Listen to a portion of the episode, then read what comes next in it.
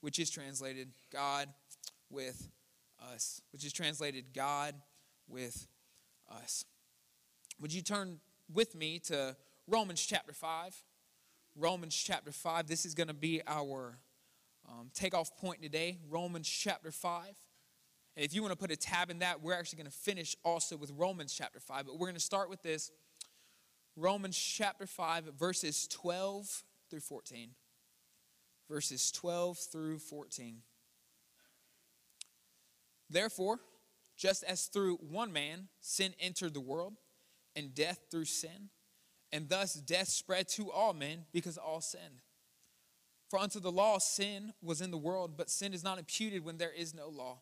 Nevertheless, death reigned from Adam to Moses, even over those who had not sinned according to the likeness of the transgression of Adam. We're going to key in on this who is a type of him who was to come. So I want to I want to set the stage by talking about the beginning of this verse. He says, um, "Just as through the one man sin entered the world." So I want to talk about the one man. I want to start in the beginning, and we're going to start with the separation problem in the Old Testament. So in Genesis chapter 2, God creates man, and God creates man to have dominion over the world. And he gives this man very specific rules. And it's actually one rule don't eat from this tree over here, the tree of the knowledge of good and evil. Don't eat of it, only bad will come from it. Surely you will die. And we know how uh, the serpent, uh, our mind, likes to play with us. We're told not to do something, so we want to do it even more. And we know how it is when temptation comes in onto the scene and makes us want to do it even more than we already did, because uh, we're rebellious sometimes um, at our core. And so Adam and Eve end up eating of, of the one tree God told them not to, of the one tree. And so God comes after man, looking for man. And it says that they heard God uh, walking in the cool of the day, which tells me that Adam and Eve used to commune with God daily and walk with Him through His beautiful garden. So there was no separation. So there was no separation. And So God came to be with His children as He did, I would assume, every single day. Every single day He came to be with His children. And they're hiding from Him, as we all do when we are living in shame and guilt. And they hide from Him. He calls out and He says, You know, why are you hiding? And Adam says, Well, I'm naked. I ain't got no clothes, Father, so I hid from you. And, and the Father says, Who told you you were naked? And so they admit to the fault of what they had done. Um, and, and one thing we'll realize is that God's reasoning for putting them out of the garden is not just because they disobeyed him. But look at what God says. God says this in uh, Genesis chapter 3, verses 21 uh, through 23. He says this He says, Now surely if they eat of the tree of eternal life, they shall be like us forever, they shall not die. And so we, we, need, we need to think about this because right after God says that, God puts them out of the garden. So why is, why is this important? Okay? Because if God would have left them in the garden in their current state, and they would have eaten from the tree of eternal life, they would have been sinful for eternity. There was no remedy for sin. If Adam, in his state of sin, would have eaten of the other tree, to live forever, humanity would have been sinful forever. So, in God's grace and mercy, God does not drive Adam out because Adam sinned. God drives Adam out because that was the only way to save Adam. And this is why, in the rest of Genesis 3, Adam is not mad at God. And Eve cries out to the Lord, The Lord has helped me give birth to a son, Cain. They're still giving sacrifices to God, they're still talking to God. Why? Because God was not mad at Adam. God created Adam. God knew what was in Adam. God knew what Adam was capable of. This is why Jesus was the lamb slain before the foundations of the world. But before, the, before Adam was born, before, sorry, not born, created out of the dust and breath breathed into his lungs, Adam was created. But even before that, Jesus was already the plan. So God did not look upon Adam with disgust or anger. God knew the only way to save Adam, the only way to save humanity was to now put them outside of the garden because he had a plan of rescue. And so this, this, this is the stage where we're set and we walk through Genesis. And there comes a generation that does not know the Lord. There comes generations that kind of know of Yahweh. They know of the God that Adam served. They know of the God that created, but there's a separation there. Number one, there's a forgotten union there. humanity starts to forget that at one time we walked in union with, with the God of the universe. At one point in time at our creation, we don't know how long Adam and Eve lived in the garden. It could have been a really long time, it could have been a really short time. We don't know. But at one point in time, humanity walked in perfect union with our God. We lived with Him, we hung out with Him, we had talks and walks during the cool of the day with Him. But there comes a generation that does not know Him. There's a forgotten union.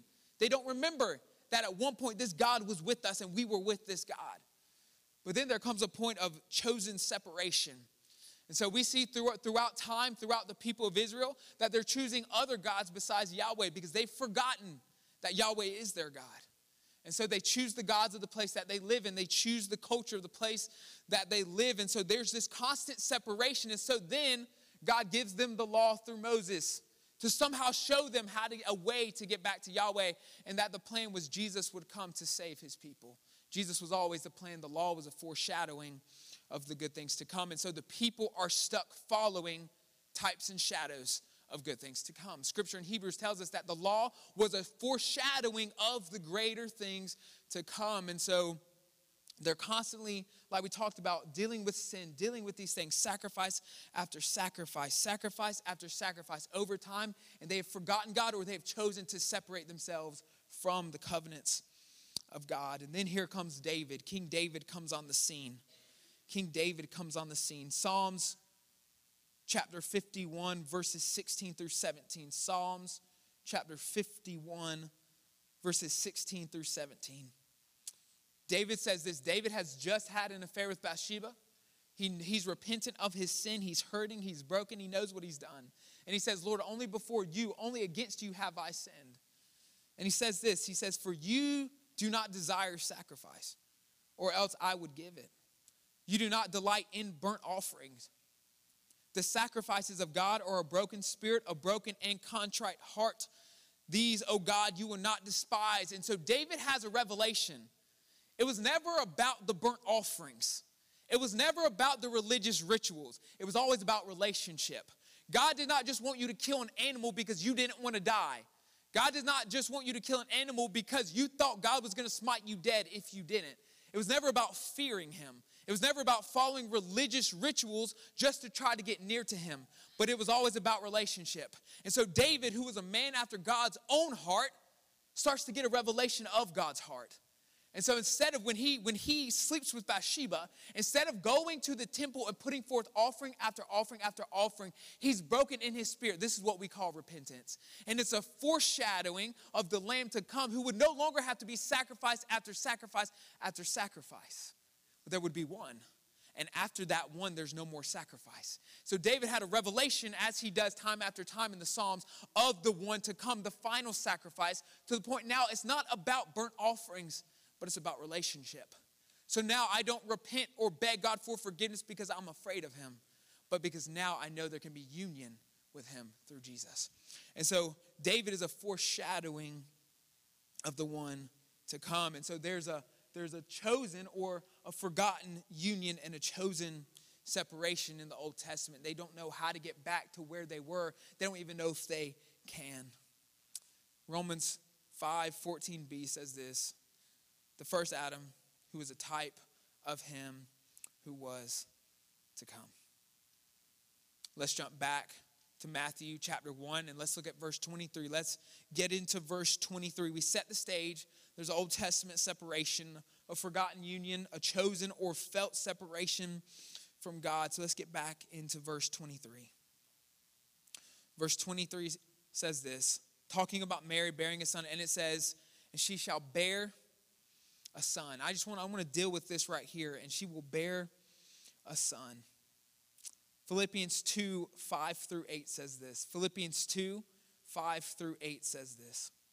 Let this mind be in you, which was also in Christ Jesus, who, being in the form of God, did not consider it robbery to be equal with God, but made himself of no reputation, taking the form of a bondservant and coming in the likeness of men, and being found in appearance as a man, he humbled himself and became obedient to the death, even the death of the cross. Let's talk about the second Adam. Let's talk about the second Adam. We dealt with the first Adam, the one in the garden, the one that messed up, the one that had to be put out to be rescued. Not put out because God hated him, not put out because God was angry or mad. Of course, God was disappointed. He didn't want to lose his son, he didn't want to lose union with his son, but there was a plan. And so he puts him out of the garden. That's the first Adam. That's where the separation, that's where the felt separation comes in. But then the second Adam comes on the scene. And as we just read in Philippians chapter 2, this, this Adam, Jesus, was fully man. I want to deal with this first that he was a fully man. Fully man. So God becomes man because man cannot become God. God becomes man because man could not get back to God. So there's this chasm. And I promise you, God sees it. There's this chasm. And throughout our scriptures, we see time and time again in the Old Testament that God is trying to reach his hand down to his children to show them his heart. And time and time again, they miss it. And time and time again, they run. And time and time again, they refuse to be with him. When Moses goes to Mount Sinai, he asks the people, Won't you come with me? Won't you come with me on the mountain? Won't you come see your God? And they say, No, Moses, you go. No, Moses, you go. And Moses is pleading with the people, Come with me. Come with me to see Yahweh. Come with me to be with him. Look up the story in Exodus. Come with me. And they say, No, Moses, you go. And time and time again, God reaches down to a man. He, and I, uh, before he got to Abraham, I guarantee he reached down to other men. Before he got to Moses, I guarantee he reached down to other men. And God was constantly reaching down to try to find one man who would hear his voice, one man who would listen, one man who would come to him, one man. And it takes Moses seeing a burning bush that would not burn to come to him. So God is constantly going out of his way to reach down to man constantly seeing the forgotten union, constantly feeling the separation. Because not only did humanity feel separated, God felt separated. And I need you to hear that. He felt separated. While man left, God never left. God has always been in the working of human history. And so God sees this union, and here comes Jesus, born of a woman, fully man, fully woman. 1 Timothy 2 5 through 6 says this. 1 Timothy 2 5 through 6 says this For where there is one God and one mediator between God and men, the man Christ Jesus, who gave himself a ransom for all to be testified in due time. In the Old Testament, there was a chasm between God and man. I need you to hear there was a chasm between God and man. Because of what had happened in the garden, there had to be a chasm for a point in time an eon of time. What does that mean? A space of time there had to be because there was a plan in the working here. There was a plan. So the, the chasm had to be wide because a fully human, only human person was going to mess it up again. I need you to hear this. We would mess it up again. If God created Eden again, all over again, and put another human there, we, me and you, fully flesh, would mess it up again. If God would have hit the restart button and put a new human there, we would have messed up again. I need you to hear this. So God did not hit the reset button. All right, let me create a new garden with a new human being because if he would have created a new human being, he would have been in the same situation he was before. Because some situations only God can handle. And so God sees the chasm between us and in himself he takes it upon himself to come. And here's Jesus, fully man. Jesus bridges the gap because he came to restore. The second Adam came to restore what the first Adam had broken. And the thing about us as humans is this we as humans connect, I mean, at our very innermost being, we as humans connect with vulnerability. I need you to hear this because we're a vulnerable, weak species. We connect with vulnerability. We honor and worship infallibility. We worship and honor God because He is infallible. He is never wrong. He is always true. He's the creator of the universe. He is almighty, all knowing, all truthful, all good. But we don't connect with infallibility. I need you to hear this. We do not intimately connect with infallibility because we cannot know what it's like to be infallible, but we worship it because we see it is beautiful, it is good. Do you hear what I'm saying? But we connect with vulnerability. So here comes Jesus. God knew forever humans would never get his heart right because we, we, were, we were apart from him. We were different than him. His ways are higher than our ways, His knowledge is greater. The psalm says, Who can search the knowledge of God? And so the Father knew, while they may worship me, they can never intimately connect with me. There will always be some type of distance here, there will always be a chasm. Because we see it in the Old Testament, the Israelites worshiped God, but there was still separation. They still did not understand the heart of God. So the Father knew in himself, I am infallible. They will never fully connect with my heart if I do not become man. Because we as humans connect with vulnerability. Hebrews chapter 2, verses 17 through 18 says this Therefore, in all things, he had to be made like his brethren, that he might be a merciful and faithful high priest in things pertaining to God, to make propitiation for the sins of the people. For in that he himself has suffered, being tempted, he is able to aid those who are tempted. You can trust Jesus because he is one of us. You can connect with Jesus. You may not be able to intimately connect right now because there's a chasm between you and God. You cannot understand the mind of God, but you can understand the mind of Jesus. I need you to hear this. You cannot understand what it's like to create a universe, but you can understand what it's like to be tempted. You cannot understand what it's like to create out of nothing, but you can understand what it's like to be angry. So God knew there was a chasm. He knew we could never fully relate, relate to him as he is because there's a chasm. Only Adam was the only person beside the first Adam, besides the second Adam, to be a human who knew what it was like to see God without sinful eyes. So God knew now after Adam, no human will be able to see me as I am because they will reflect their own life onto me. We connect with vulnerability. This is why Jesus comes. Jesus comes in the form of a man to bridge the gap between God and man, to show how now man can walk in union with God again. Jesus came to show, to reveal the forgotten union. So here comes Jesus in the form of a man to walk as you and I walked. Hebrews 4 uh, 14 through 16 says that he faced every temptation without sin, so now he can help those who are being tempted. He knows us, he intimately knows us. Jesus knows what it's like to be frustrated. Jesus knows what it's like to be disappointed. Jesus knows what it's like to be betrayed. He walked through this human experience so you could connect with the Father. He, he, he dwelt in a human body. We're about to read that. The, the Godhead dwelled in the body of Jesus Christ. So now you could connect with the Godhead. So that the chasm could be bridged. Jesus is the ultimate bridge builder. He came to bridge the gap. He came to be our mediator. He says he's the mediator between God and man. What does that mean? He builds the bridge from man to God. So here comes Jesus as a man. Because we, in the Old Testament, they knew of Yahweh, but they could not connect to Yahweh. They, in the Old Testament, they thought because Yahweh was holy, he could never understand humanity. And God says, Yes, I am holy, but you shall be holy as I am holy. So he comes down in the form of man to show, I am not too separate from you, but I will come to you because you cannot come to me. This is Jesus. Let's look at the latter part of verse 23. They shall call his name Emmanuel, which is translated God with us. God with us. Colossians 1 15 through 16 says this. Colossians 1 15 through 16 says this. He is the image of the invisible God, the firstborn over all creation. For by him all things were created that are in heaven and that are on earth, visible and invisible, whether thrones or dominions or principalities or powers, all things were created through him and for him. This second Adam is not only fully man, but he's fully God.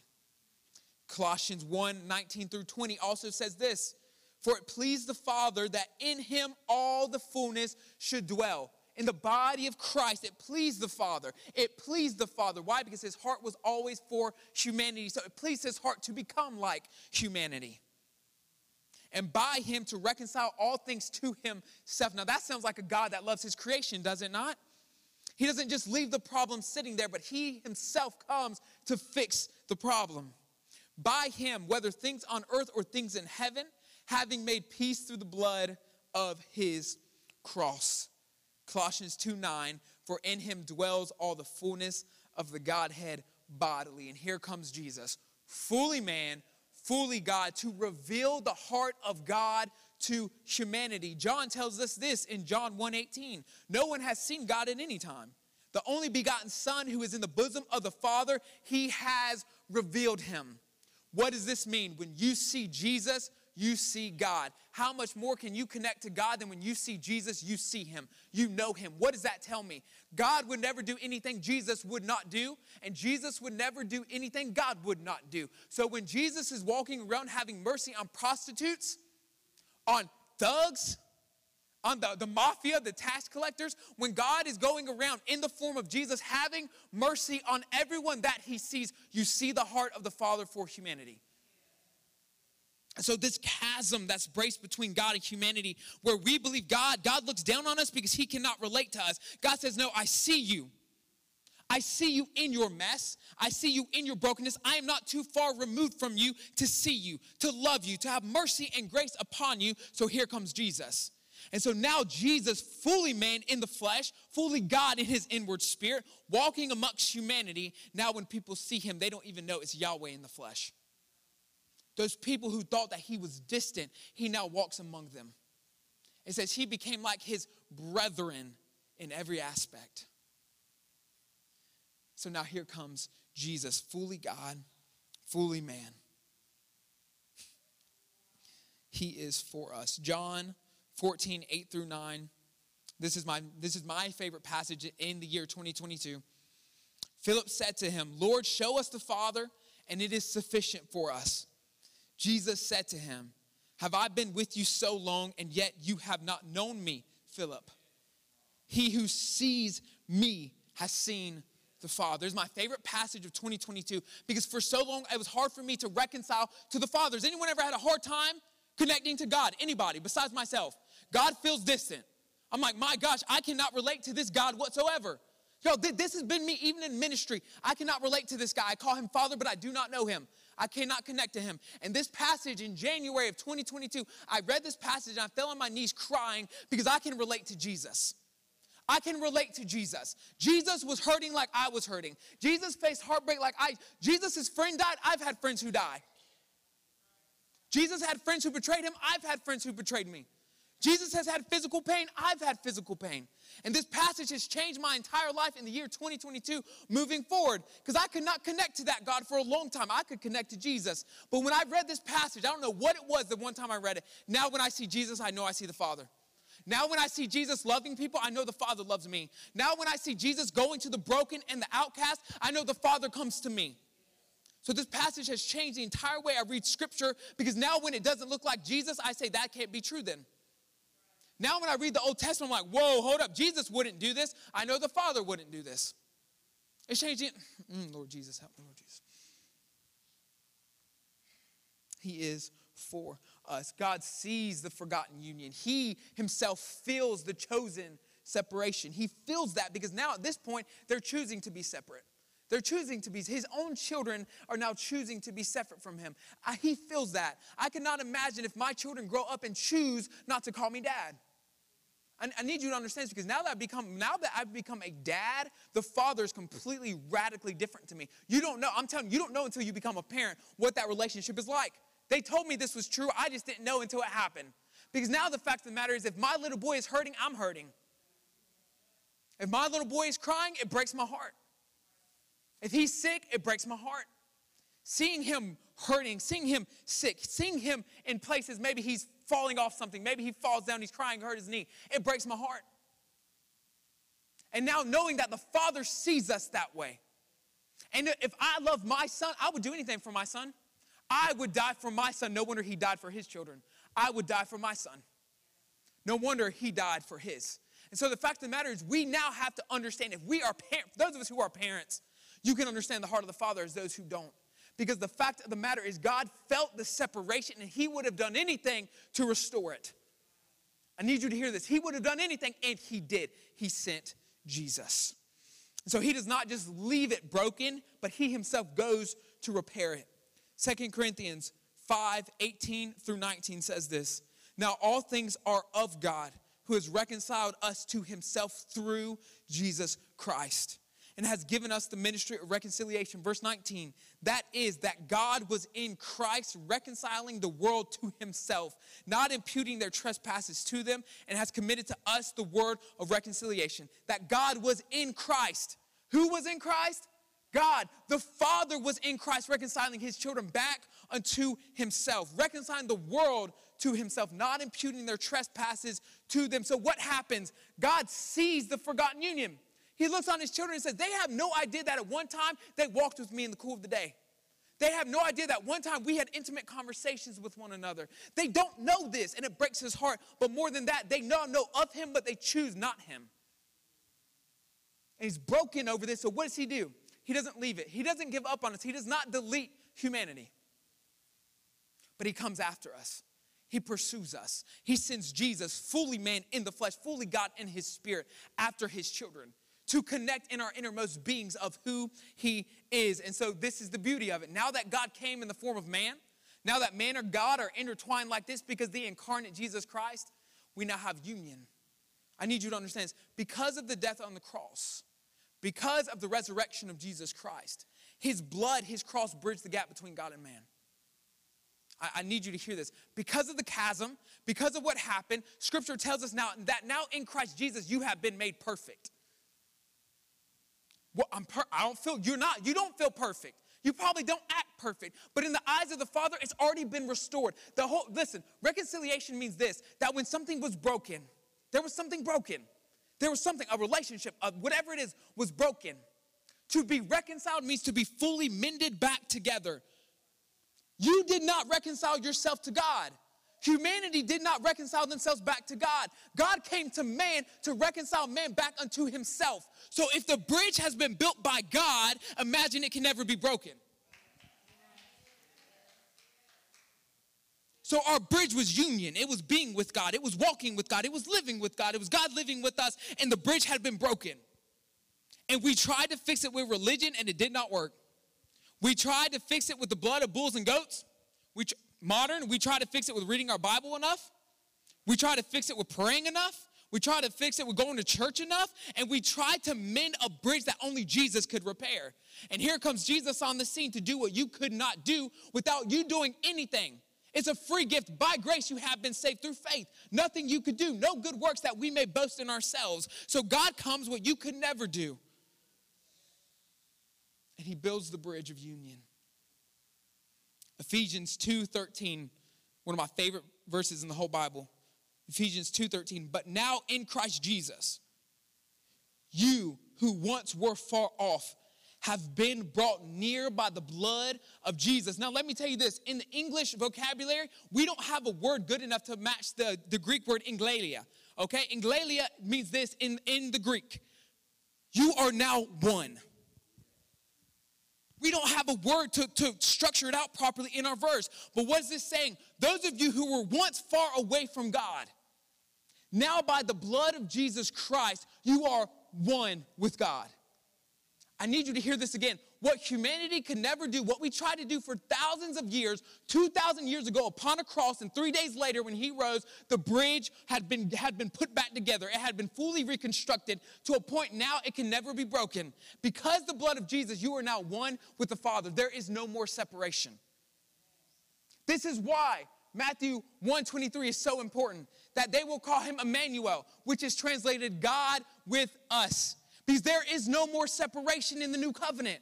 Because of what Jesus has done, because he bridged the gap, because of what the Father has done, there's no more separation. 1 Corinthians 6 17. But he who is joined to the Lord is one spirit with him. How much closer can you be to one than one spirit with someone? How much closer, how much in how much intertwined can you be than being one spirit with someone? And now this is why Jesus said, It's better that I go to send the Holy Spirit to you. Because now we share the same Spirit. There is no more separation. Turn with me. We're ending here. Romans 5. Told you we were ending back in Romans 5. Romans 5, 18 through 21. Romans 5, 18 through 21. Therefore, as through one man, the first Adam, the one man's offense, judgment came to all men, resulting in condemnation. Even so, through one man's righteousness, the second Adam act, the free gift has come to all men, resulting in justification of life. For as by one man's disobedience, the first Adam, many were made sinners. So also by one man's, the second Adam, obedience, many will be made righteous. Moreover, the law entered that the offense might abound, but where sin abounded, grace much more abounded. So that as in sin reigned in death, even so grace might reign through righteousness to eternal life through Jesus Christ our Lord. Let me tell you some good news, real quick. You are not in the family of the first Adam any longer. I'm going to say this again. You are no longer in the family of the first Adam. He is no longer your ancestor. It's Jesus. You are Jesus' brother. You are not Adam's brother any longer. Because of what Jesus has done, bridged the gap, restored all things, you are now in the family of the second Adam. You can't read the first part of that passage and say, oh, that's me. No longer. You are now the righteousness of God. Saints, I need you to hear me. Because of what Jesus has done, you are the righteousness of God in Christ Jesus our Lord. There is no more separation. You are no longer in the family of the first Adam where there was separation. You are now in the family of the second Adam where there is union. He is with us, we are with him. And all things have been made right in, through, and by Jesus Christ our Lord. Will you please stand with me as we prepare to partake of communion?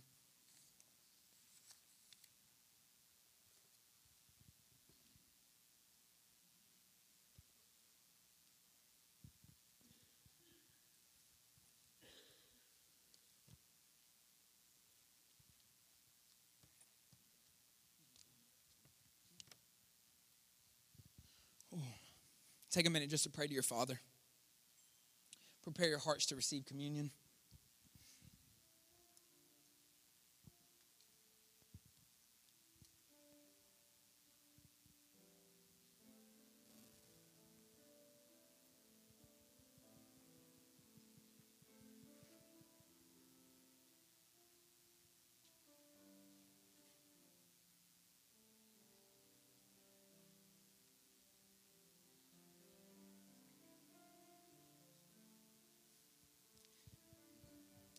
Jesus, as we close up this series, we just thank you.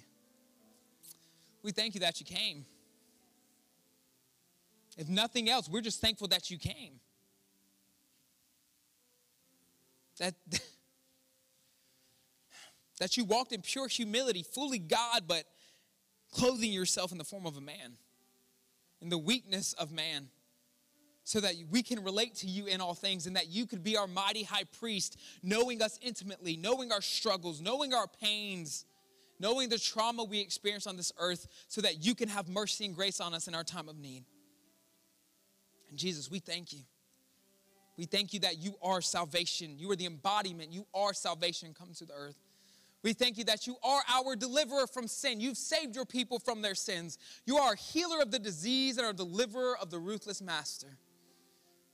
And we thank you, Jesus, that your name is Emmanuel, God with us, that you are now here with us, that there is no more separation, but only union.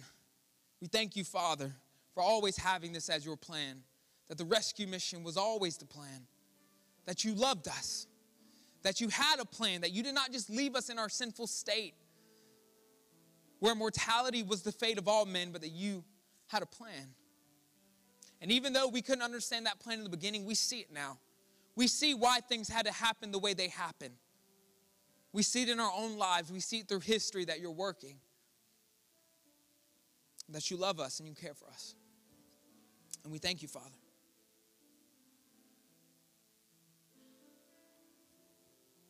You are not required to partake of communion with us today, but if you would like to, we're going to start with this section over here on my right.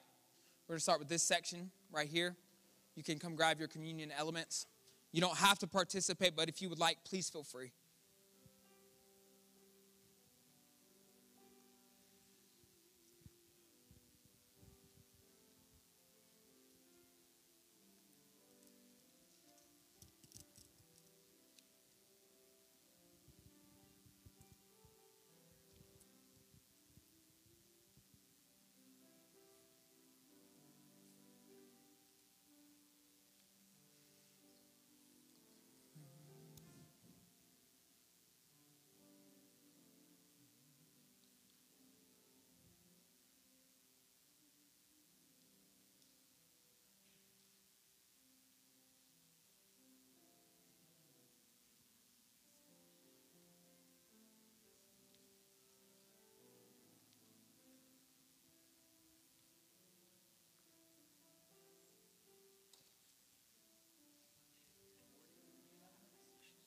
All right, middle section, you may come and receive your communion elements.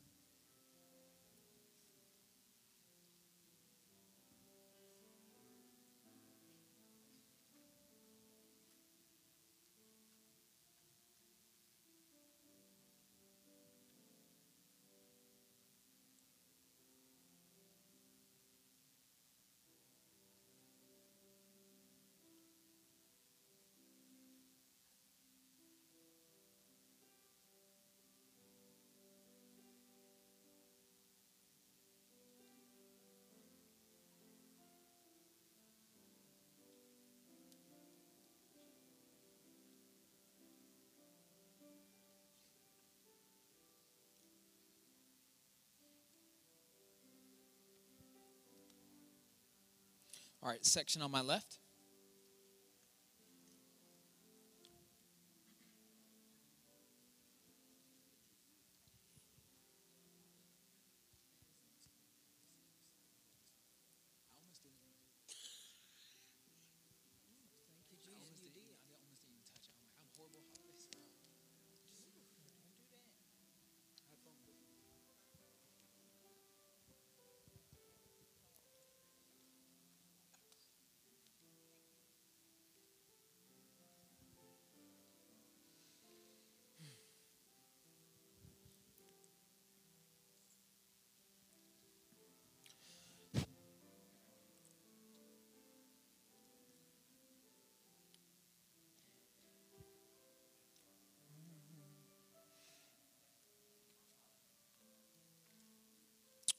Luke chapter 22, verses 17 through 20. Then he took the cup and gave thanks and said, Take this and divide it among yourselves.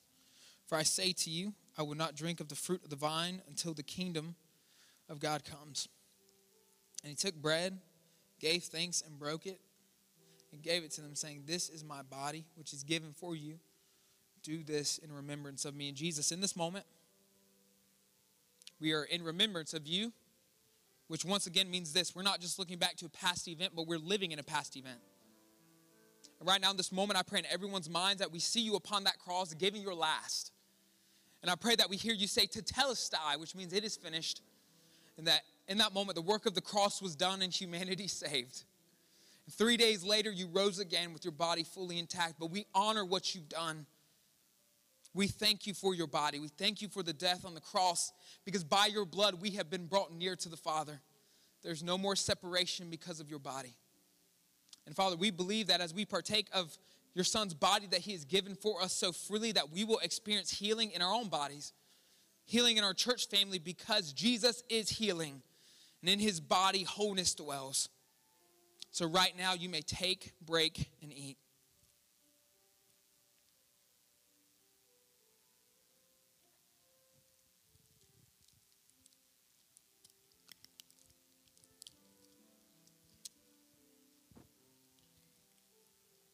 Likewise, he also took the cup after supper, saying, This cup is the new covenant in my blood, which is shed for you. Jesus, we thank you for your blood.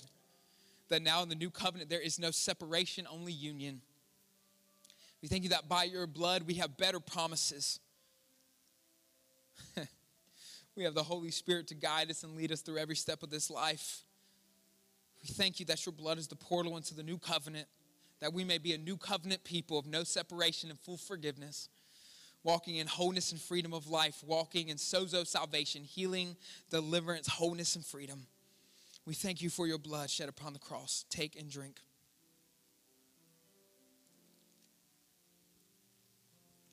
Jesus, we honor you. We honor your name.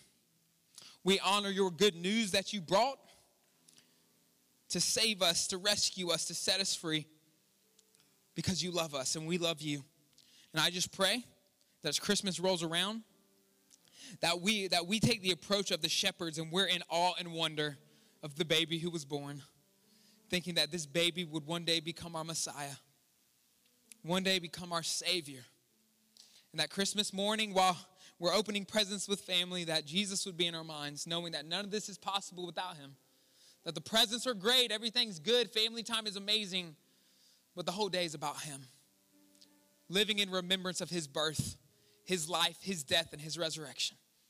Jesus, we thank you for this season. I just pray we would have an attitude of gratitude, not letting the stress of Christmas make us have a bad time or a hard time, that we would have an attitude of gratitude towards our families and towards you, being thankful in all things because they all come from our good Father above who pours out good gifts upon his children. Father, I pray you protect us as we travel with our Christmas plans. I pray that, that you empower families to reconcile with one another what has been broken, that they would have a true time of peace in their homes and unity in their families, and that they would just be living in a constant state of remembrance, living in your life. In the name we pray. Amen and amen. Thank you guys so much. We love y'all. Thank you for being here today. And there's food across the street, so please receive.